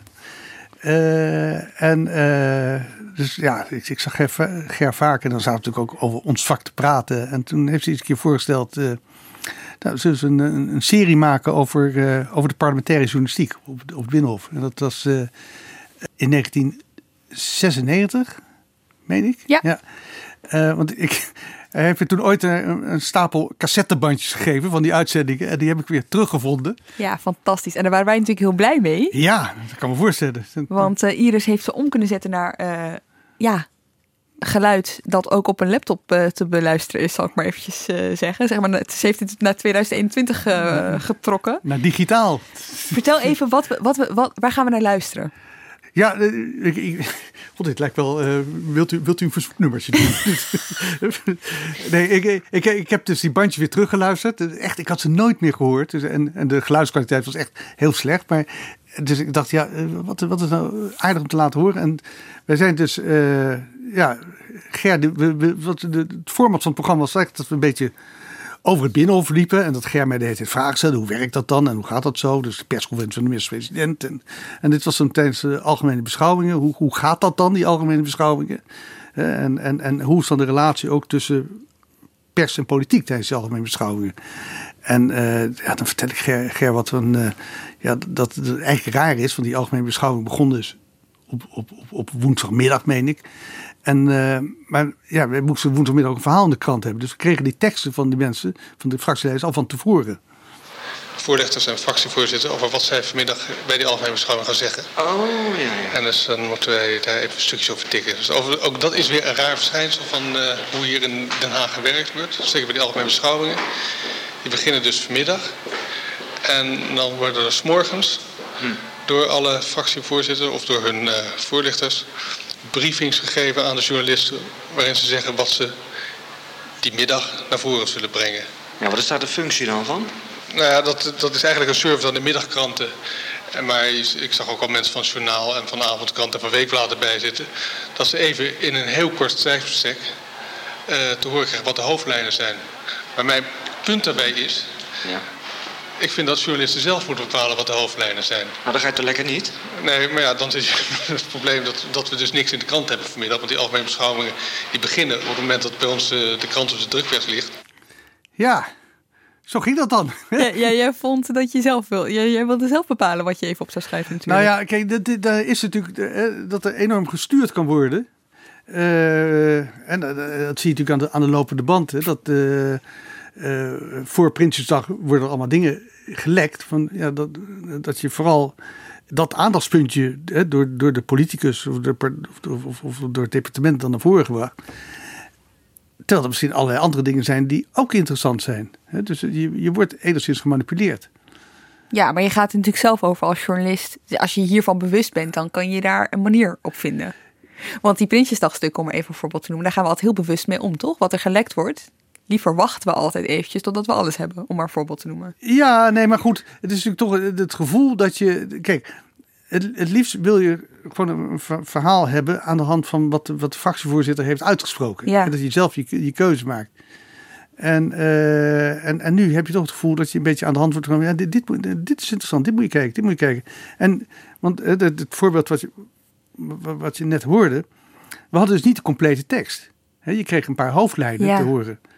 Ja, okay, dat vinden jullie de hoofdlijnen. Mogen we dat... ja, het is vrij principieel. Maar dat deden jullie dus wel, want je kon niet anders dan jullie aan de middag komen. Nee, dat, ja. Ja. J- j- jullie spraken toen ook nog met een fractievoorzitter van D zesenzestig, die weinig mensen overigens bij naam zullen kennen. Ja, ja dat, vond ik, dat vond ik dus ook terug. En dat vond ik heel aardig, want dat was Gerrit-Jan Wolfensperger. En wat ik, wat ik aardig vond, was dat hij zo, zo'n eerlijk verhaal gaf. Want wij vroegen van, ja, hoe doe je dat? Hoe bereid je dat voor, die algemene beschouwingen? En wat, wat, wat, hoe vond je dat het gegaan is? Uh, je was de zesde woordvoerder, meen ik, in het debat. Ja. Uh, maar je wilde bewust voor de avondpauze aan het woord komen. Ja. Wat, wat is de reden daarvan? Nou, kijk, uh, de gewoonte in deze Kamer is dat uh, om en om oppositiepartijen en uh, coalitiepartijen spreken. En uh, van groot naar klein. En voor ons, voor ons heeft dat dus het afschuwelijke nadeel dat wij als kleinste uh, coalitiepartij de zesde in de rij zijn. En dat betekent altijd dat je punt één naar Janmaat komt. Nou, Janmaat weet nooit echt de Kamer in hoge mate te boeien. En punt twee, dat je soms het risico loopt dat je na de eetpauze terechtkomt. Uh, nou, het eerste, Janmaat heeft tot gevolg dat iedereen de zaal uitloopt, koffie gaat drinken en uh, in de eerste uh, pagina van mijn uh, zo zorgvuldig in elkaar geknutseld betoog al grappen makend, koffiekoppen rinkelend, uh, luid keels pratend binnenkomt. Dat is lastig om te beginnen. Dat geldt nou, ook voor journalisten die dan nog niet aanwezig zijn? Ja, dat is zonder enige twijfel. Uh, praat me niet van journalisten. Maar goed. Uh, Wat bedoel je daarmee? Uh, niets, helemaal niets in dit verband. Nee, maar spreek vrij uit. Ik voel me echt, uh, ik voel me het geheel niet aangesproken. Nou, als het is, en dat is de vraag uh, die Mark stelt. Uh, ik heb uh, in dit geval de Kamervoorzitter gevraagd, wil alsjeblieft zorgen dat ik als laatste regeringspartij ook voor de avondpauze aan bod kom. uh, om twee redenen. In de eerste plaats omdat anders de, de, de césuur tussen de partijen zodanig wordt dat uh, het interessante gedeelte voor de avondpauze lijkt te zijn afgedaan en ik met een hele reeks kleinere partijen als A O V en S P nog aan het woord komt. De tweede reden is dat uh, ik natuurlijk ook wel in mijn achterhoofd heb dat ik dan nog voor het journaal mijn verhaal heb gehouden en dus een grotere kans heb dat er iets van wat ik zeg ook in dat journaal aan de orde komt. Politieke strategie bestond al in negentien zesennegentig. Oh ja, zeker. Ja, nou, ook, ook daarvoor, maar dat, dat je er ook zo eerlijk over praat. Ja. Dat, uh, dat, dat, dat vond ik heel, heel, heel, heel aardig. Dat, en, en daar deed hij niet moeilijk over? Nee, wat, absoluut niet. Ja, nee, fantastisch. Nee, het was een, uh, ja, um, ja ik, ik vind het zelf heerlijk luisteren, want je hoort dat cassettegeluid zo'n beetje op de achtergrond. Uh, jullie hebben ook gesproken over, um, en daar was hij ook heel eerlijk in, die interrupties. Dat zie je altijd op beeld, dat zou uh, toen ja. ook zo zijn geweest. Je ziet iemand kordaat naar de interruptiemicrofoon en, en, en iets zeggen alsof het net bij hem op is gekomen, maar... Nee, dat, uh, daar, daar gaf hij uh, ruidelijk toe dat dat uh, goed was voorbereid. Uh, ik had één ding over, over die interrupties. Uh, bereid je je eigen interrupties een, een beetje voor? Dat je denkt, van, uh, je weet ongeveer wat Bolkestein zal zeggen of wat Wallaag, welke onderwerpen. Heb je dan een paar interrupties bij wijze van spreken in je achterzak zitten? Ja, het antwoord is gewoon ja. Uh, dat is meestal als je weet dat uh, uh, iemand... Uh, waarvan wel bijna verwacht wordt dat er een zekere polarisatie tussen hem en jou zal bestaan. Dat is bijvoorbeeld Heerma, D zesenzestig, Bolkestein, D zesenzestig, uh, Rozemuller, D zesenzestig. In dat geval uh, praat je met een aantal mensen van tevoren vrij vrijblijvend over waar zou het over kunnen gaan. En uh, heb je dan een leuke om uh, terug te geven. Uh, in dit geval vandaag ging het zo dat op één moment, uh, ik geloof dat het Rozemuller was, ook exact datgene zei wat mij in staat stelde om, van tevoren, om de van tevoren geplande interruptie uh, helder en duidelijk uh, in het midden te gooien. Hoe kreeg je die man zo ver om dit allemaal te vertellen? Om gewoon precies te vertellen hoe het ging? Ja, ik... Ja, ik uh... Mark, was dit nog de tijd met drank op het Binnenhof of niet? Ja, er is nu ook nog drank op Binnenhof, hè? Nee, maar dit... dit kijk, Gerrit-Jan Wolfsver kwam ook uit, uit de media. Hij, hij is medewerker van de Volkskrant geweest, juridisch medewerker geloof ik. Dus hij, hij, hij kende wel een beetje de journalistiek ook. Ja, ja. En, uh, ja, en, maar ik bedoel, ja, hij, hij kon zich wel iets meer voor, veroorloven ook. Hè? Zoals D zesenzestig, een kleine partij toen. En uh, dus, ja, dat, uh, en, ja, toch ook op deze manier ook verantwoording afleggen. Dat vind ik wel heel goed, ja. Dat idee. Dus, want dat is lang niet elke, bij elk politicus zo. Zeker niet, zeker nee. niet. En, en, en, en wat ik uh, leuk vind, is het laatste fragment dat we hiervan laten horen. Maar jullie hebben dus helemaal zijn strategie met hem doorsproken. Ja. Uh, hoe hij zich had voorbereid. Ja. Uh, en vervolgens zijn jullie eigenlijk ook gaan kijken naar, naar het hoogste goed voor uh, veel politie ook wel. Hè? Hoe praat het N O S-journaal over hun inbreng. Ja, want waar, daar, waar, daar heb je toch allemaal voor gedaan, hè? Hoe komt dan jouw verhaal over in de media? Ja. En wat heeft het journaal ervan gebrouwen? Nou, een hele andere invalshoek. Het was wel grappig. Ze hebben zich geconcentreerd. Het grappige is, ze concentreren zich dus niet op de vraag wat zijn nou in het debat de grootste punten geweest. Want dan kom je toch uit bij onderwijs. Uh, nou, bij een aantal andere bij de mobiliteit bijvoorbeeld. Uh, ze hebben zich geconcentreerd, en dat is dan het merkwaardige, dan gaan media onderling dus uh, zich ten opzichte van elkaar profileren op een hele andere invalshoek. Wij nemen het als uitgangspunt, hebben ze van tevoren bedacht, hoe de kleine oppositiepartijen uh, omgaan met, de, met het debat in de Tweede Kamer. Hmm. En dat betekent dus dat je hier Uh, voornamelijk interrupties ziet van Marijnissen, van Schutte. Dat is natuurlijk best leuke televisie, maar je kunt je natuurlijk wel de vraag stellen of daarmee ook objectief uh, een uh, voor iedereen begrijpelijke weergave is gegeven van wat er in dat debat nou allemaal is omgegaan. Dus daar zullen de mensen de krant voor moeten lezen. Nu recenseren politici natuurlijk nog steeds wel media en journalisten en hun, ja. uh, maar dat zouden ze denk ik niet zo snel voor een microfoon doen. Nee, nee, nee. Ja, ja, ik, het was natuurlijk ook uh, ja, van Radio vijf. Misschien dacht hij dat. daar, kan je, daar, daar luistert toch niemand naar of zo. Dat, uh, maar, nee, ik, ik vond het nogmaals heel, heel eerlijk. En, uh, ja. Uh, ja. Het was sowieso een, een, een, een, een uh, sowieso wel interessante serie. Als je dat dan later weer terugluistert. Luistert, we hebben toen ook met, uh, met Bolkestein gesproken en... Uh, Het was heel raar, want we liepen daar dus echt, uh, Ger met zo'n zo'n professionele uh, microfoon van, van de radio, ook, ook door die gangen. En toen nou, we wilden even iets over, uh, aan Bolkestein vragen. En uh, ook over media en, en politiek. En uh, nou, dat wilde hij wel. Ik zei, nou, dan spreken we hem hier wel. En toen zei nee, nee, nee, nee, ik wil hier, waar wij, waar wij nu ook zitten, naar, naar de mediatoren. Ja, maar het, is even, het zijn twee vragen, dat hoeft allemaal niet. Nee, nee, nee, nee, dat moest toch naar, naar de mediatoren. Dus ik later van zijn voorlichter, wat daar de reden van was. Want dan had hij het in eigen beheer. Want, ah. want als je zo'n met een microfoon, dan kan je als radiojournalist de microfoon wegtrekken. En dat wilde hij niet. Dus uh, hij wilde gewoon rechtstreeks kunnen praten. En zonder dat hij uh, opeens de microfoon werd weggetrokken. Dus dat is allemaal wel, wel bedacht. Absoluut. Ja. De regie ja. willen hebben over je eigen boodschap. Ja. Ja. En ja, toen had, zeg maar, hij had nog niet de mogelijkheden die partijen nu natuurlijk wel hebben. Want nu beginnen ze gewoon hun eigen journaal. Of maken ze hun eigen ja. filmpjes online. Maar ja, hij was toen wel afhankelijk van jullie om ja. die boodschap te verspreiden. Ja. Ja. Nee, Kees, dat, dat is natuurlijk veel meer. Is het, uh, uh, uh, zijn, zijn, zijn de politici geprofessionaliseerd in het, in het zenden van de boodschap. En overigens, dat, dat komt natuurlijk niet hier niet in Nederland uit te vonden. Dat is natuurlijk al veel eerder in het, in, in het buitenland, ja. zie je dat ook. Uh, natuurlijk Amerika voorop. Datzelfde jaar kreeg jij de Anne Vondelingprijs. Won jij de Anne Vondelingprijs? Hoe zeg je dat? Je krijgt hem niet zomaar, je moet er wel hard voor werken. Dan word je toegekend, ja. Ja, ja, ja, ja, ja. ja dat is een, een prijs die één keer per jaar wordt uitgereikt aan een... Uh, ja, het, het is tegenwoordig, toen was het een, een, een geschreven product. Tegenwoordig hoeft dat, hoeft dat niet meer. Laatste keer gewonnen door onze collega Peter de Koning overigens. Ja, ja en over, door, door, door vele N R C-journalisten. Zo. Ik zag Tom Jan ertussen staan. Ja. Uh, heleboel. Heleboel. Ja. Uh, en, en, en ze hebben het ook, ook, ook verbreed. Want Carolien de Gruyter, onze Europa-correspondent, heeft het ook gekregen. Dus, uh, maar even naar het moment dat jij het won. Want ja. ik, op, op zo'n moment, uh, waar werd je eigenlijk voor bekroond? Was er, was er iets? Nou ja, ik had toen een, een column. Me, me, me, toen de, maar ze had ook een specifiek iets uh, eruit gehaald. Dat was een, een, een reportage die ik had geschreven uh, over een Partij van de Arbeid afdeling. En een, een afdeling, de afdeling Nieuwkoop. En... Want daarin zag je namelijk alle ellende in de politiek uh, terugkomen.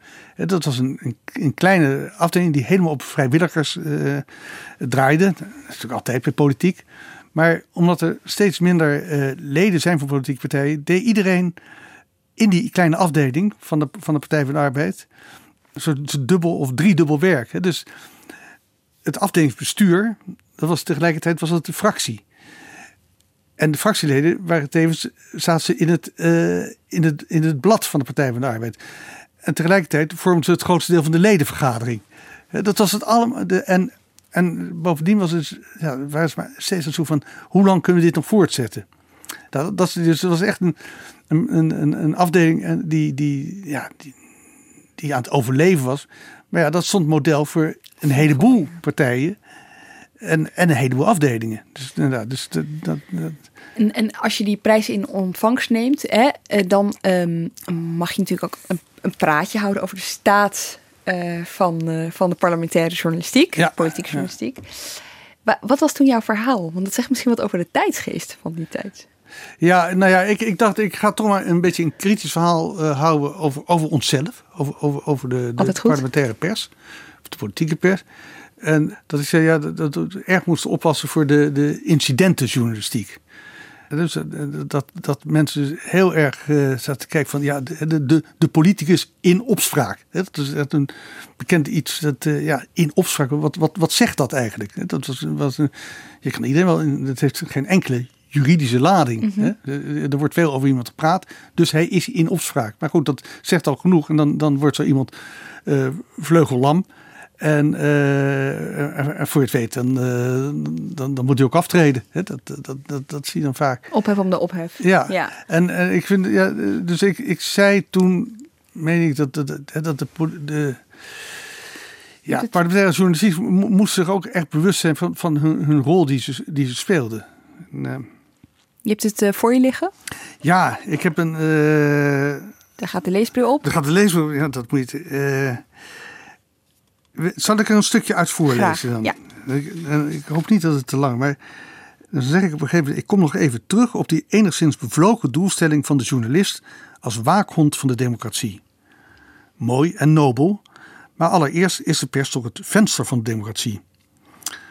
En, zeg ik dan tegen de toehoorders... probeert u zich dan vervolgens eens het beeld voor de geest te halen...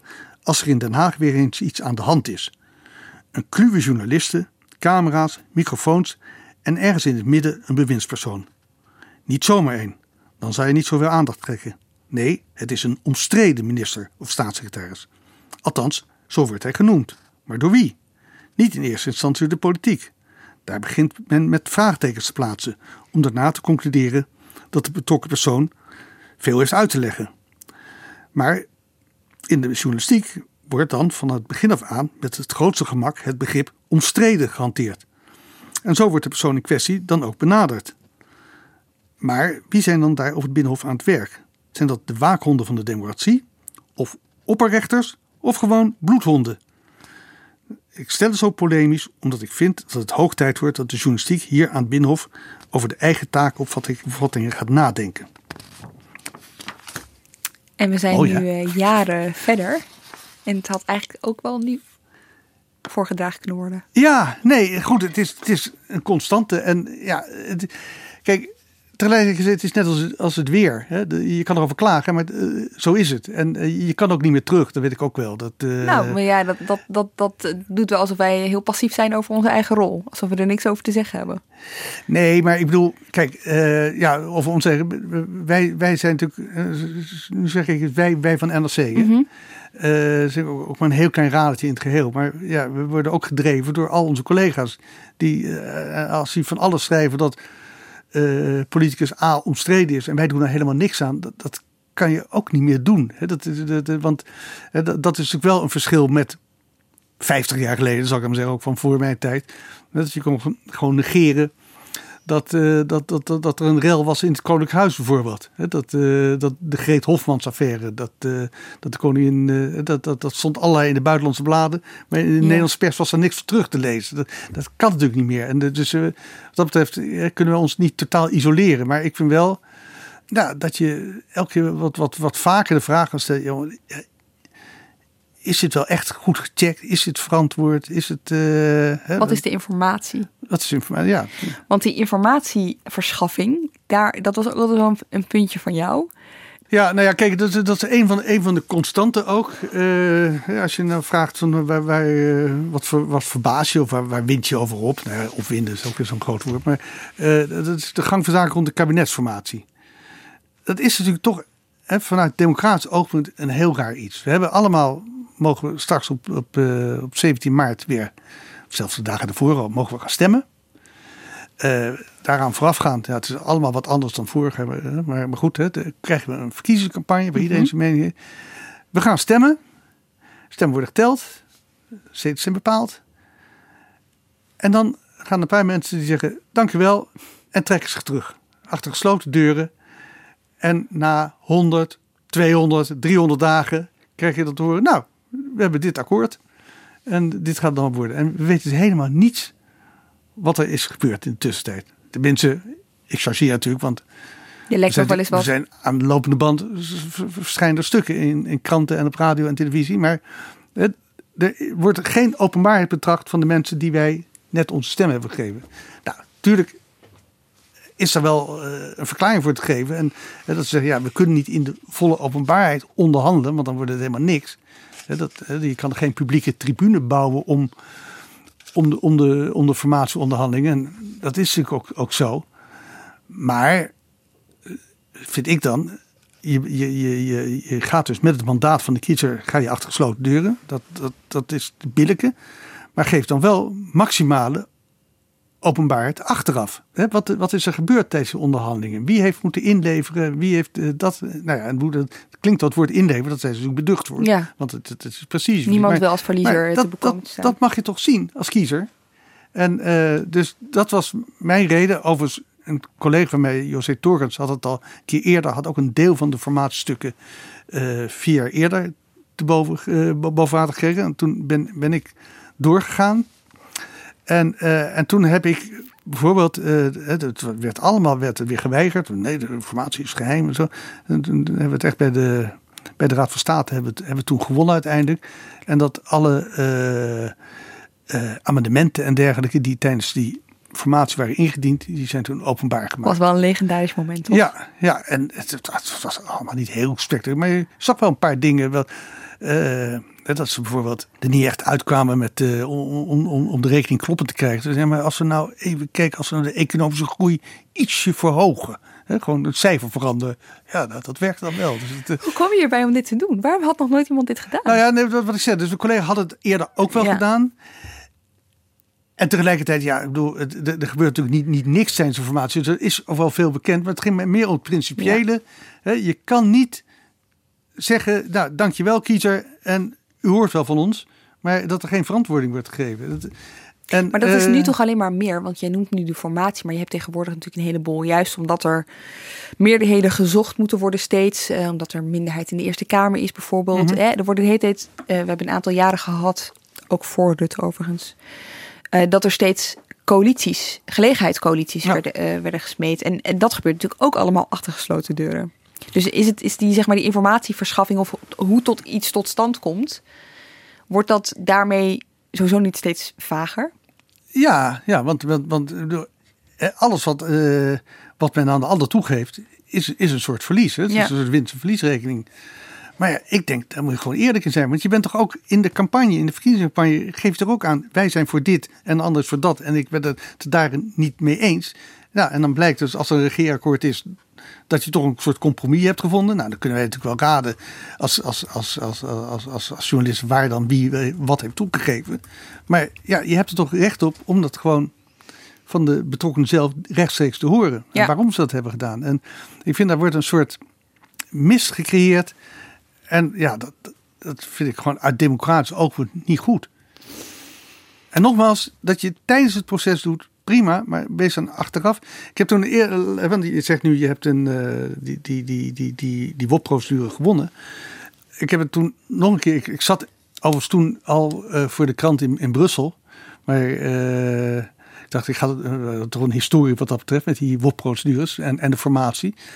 En uh, dat was in tweeduizend drie, zeg ik uit mijn hoofd. Toen was er ook een formatie, gesprekken tussen Uh, P V D A en C D A, die waren in een zeer, zeer ver geworden stadium. Die zou, het, het, het, en die gingen op het laatste moment ook mis. En dat was toen over een of een bepaald stuk. Uh, met, met allerlei uh, berekeningen en uh, wat, wat, wat de een zich niet achter wilde scharen. En, uh, dus, mogen we het stuk zien? Nee. Dat, dat, dat hebben we niet gekregen. Terwijl, ja, dat, dat is natuurlijk daar, als het daarop klapt, wil je het ook lezen, het stuk? Ja, het is best wel essentieel, ja. Ja. Nou, dat heb ik niet gekregen. Dat, uh... Ja, je noemt net uh, Brussel, dus daar zat je toen je die, uh, die uh, andere W O P-poging uh, mm-hmm. deed. Eigenlijk zou ik het wel interessant vinden om met je te kijken. Je bent, je bent daar dus ook correspondent geweest. Ja. Om twee dingen interessant. Tenminste, er zullen wel duizend zijn, maar voor, voor dit gesprek. Eén, toen je daar zat en terugkwam naar Nederland, had je, dan iets, had je toen iets zien veranderen? En het tweede, zag je verschil in de manier van verslaggeving doen over Brusselse politiek of Haagse politiek? Om, om met dat laatste te beginnen. Ik, ik, ik wilde dus heel graag naar, naar, naar Brussel toe. Omdat wij hoorden vanuit hier in, in, in Nederland dat Brussel steeds belangrijker werd. Hè?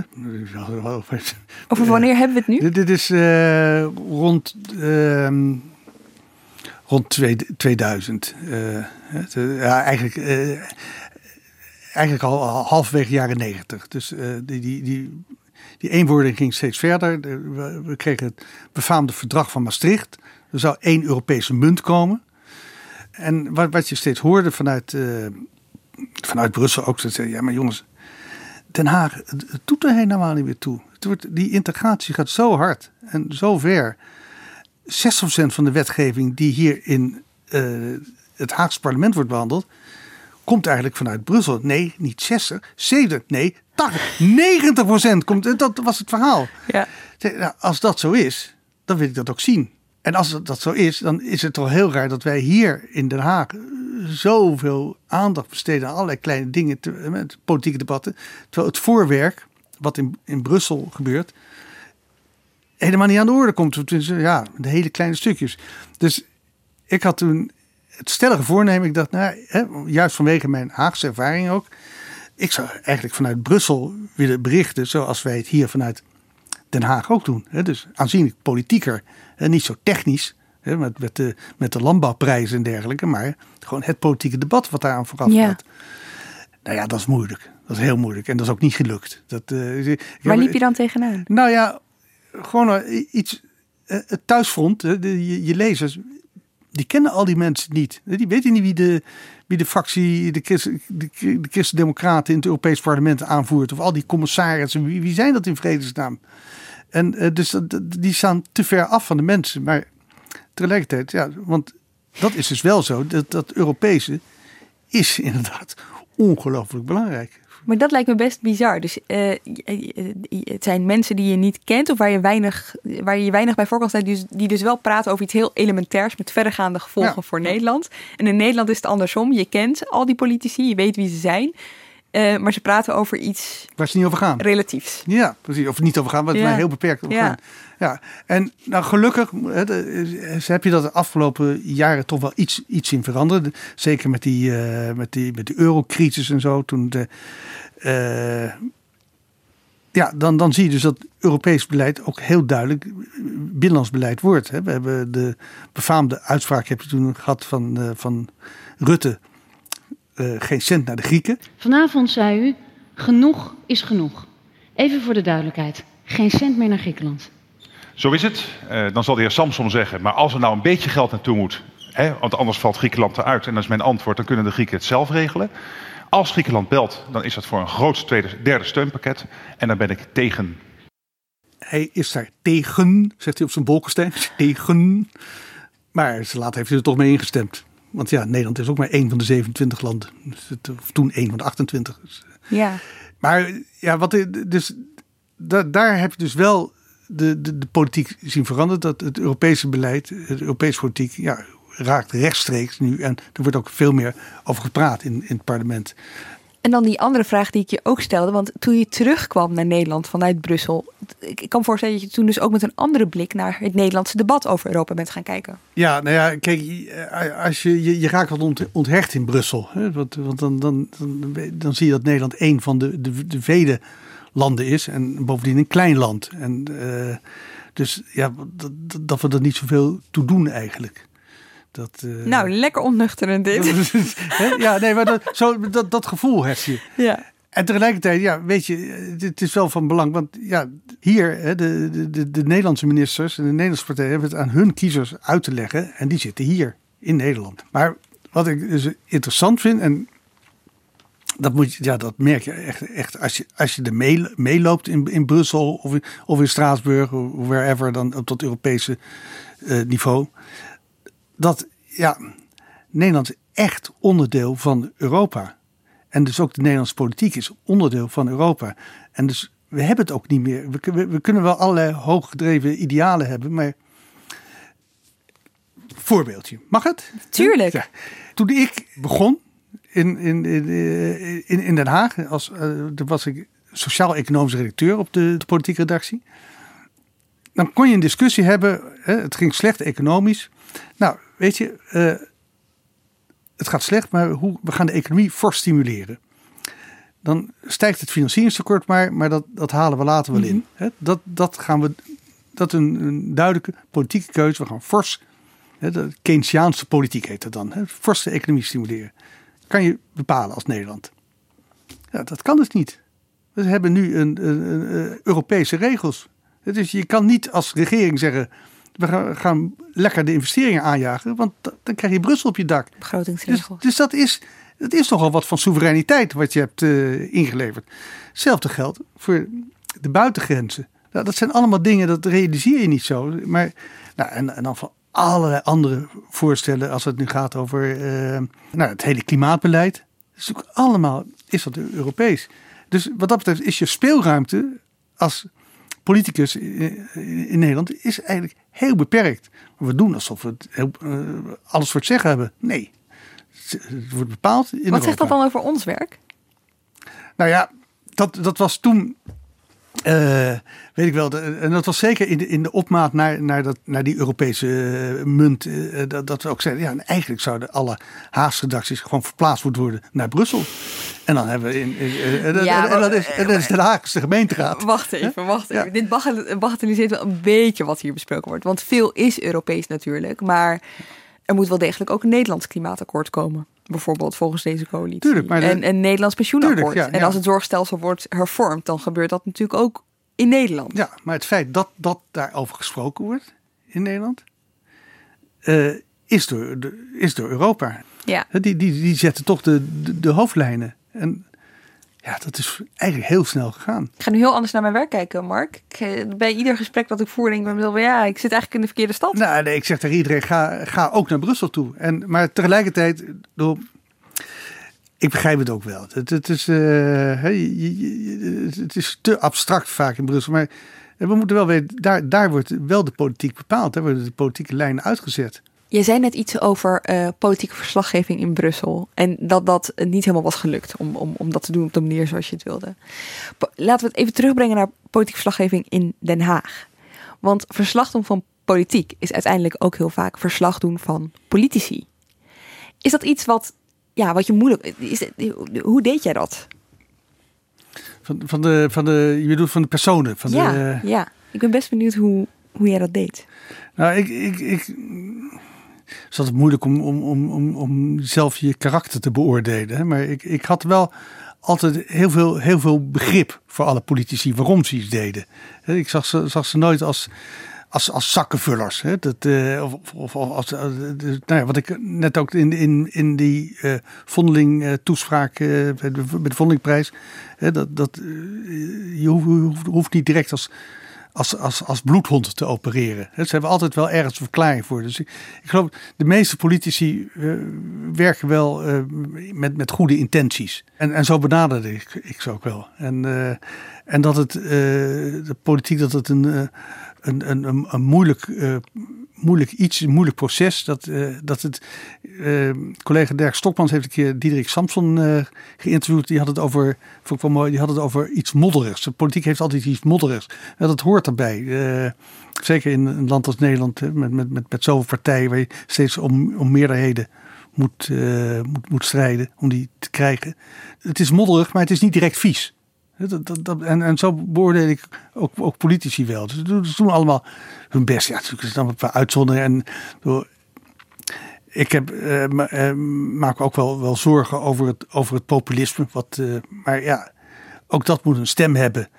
En uh, ja, ik, ik, ik, ja, ik ben altijd een optimistisch mens. En ik denk dat dat, dat blijft wel, wel binnen de perken. Ik, ik ben er niet blij om. De, de, de, de, de, de wijze waarop uh, gewoon puur uh, racistische taal wordt geuit in de Tweede Kamer, bijvoorbeeld door enkele politici. Ja, dat, dat, dat, dat vind ik heel, heel bedroevend eigenlijk. Maar is het ergens ook niet een herhaling van zetten? Jij hebt Janmaat nog meegemaakt.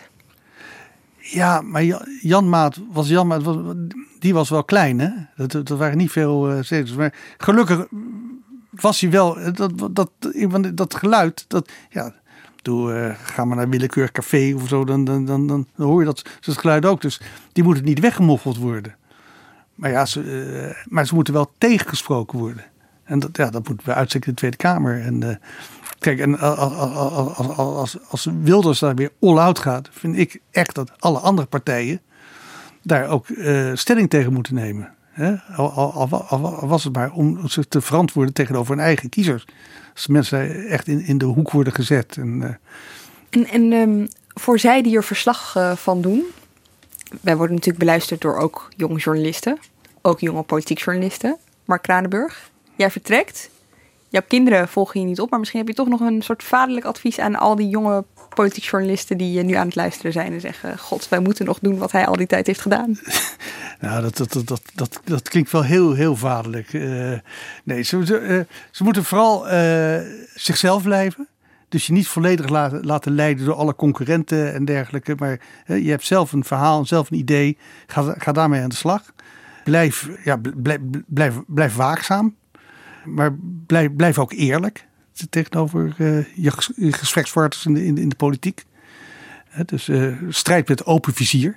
Hè, dat, uh, dus als je iets gaat gebruiken van, van iemand, dan, dan, dan, dan moet je daar ook eerlijk in zijn en dat, dat zeggen. En, uh, Kijk zeker in de wereld. Kijk, kijk in het buitenland. Kijk, kijk wat er elders. Bijvoorbeeld rondom die hele coronacrisis waar we nu middenin zitten. Ja, soms denk je dat het alleen over Nederland gaat. Maar je ziet, als je gewoon over de grens kijkt en ver over de grens. Het zijn exact dezelfde maatregelen die overal worden genomen. Dat is niet Nederlands. Dus ja, dat kan ook heel, uh, heel leerzaam zijn. Dus uh, ja, verbreed je blik. Dankjewel. Ook namens hen zeg ik er maar eventjes bij. Dit is geen definitief afscheid. Dus we gaan hier ook niet heel. Uh, dis- dus we gaan hier ook geen definitief afscheid nemen. Want uh, ja, wij, uh, wij staan nu alweer te popelen om jou de volgende keer uit te nodigen. Doe ik heel graag, Lemia.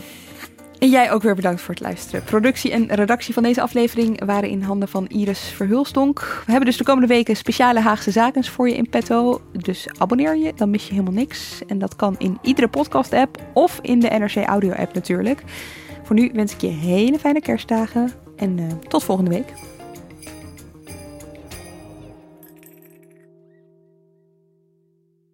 Ik ben al jaren ondernemer, maar waar moet ik eigenlijk allemaal aan denken nu ik voor het eerst personeel wil aannemen, voor het eerst ga importeren of voor het eerst een bedrijfslocatie zoek? Weet wat je wel of niet moet doen bij zaken die je voor het eerst oppakt. Check k v k punt n l voor praktische stappenplannen. K V K, hou vast voor ondernemers.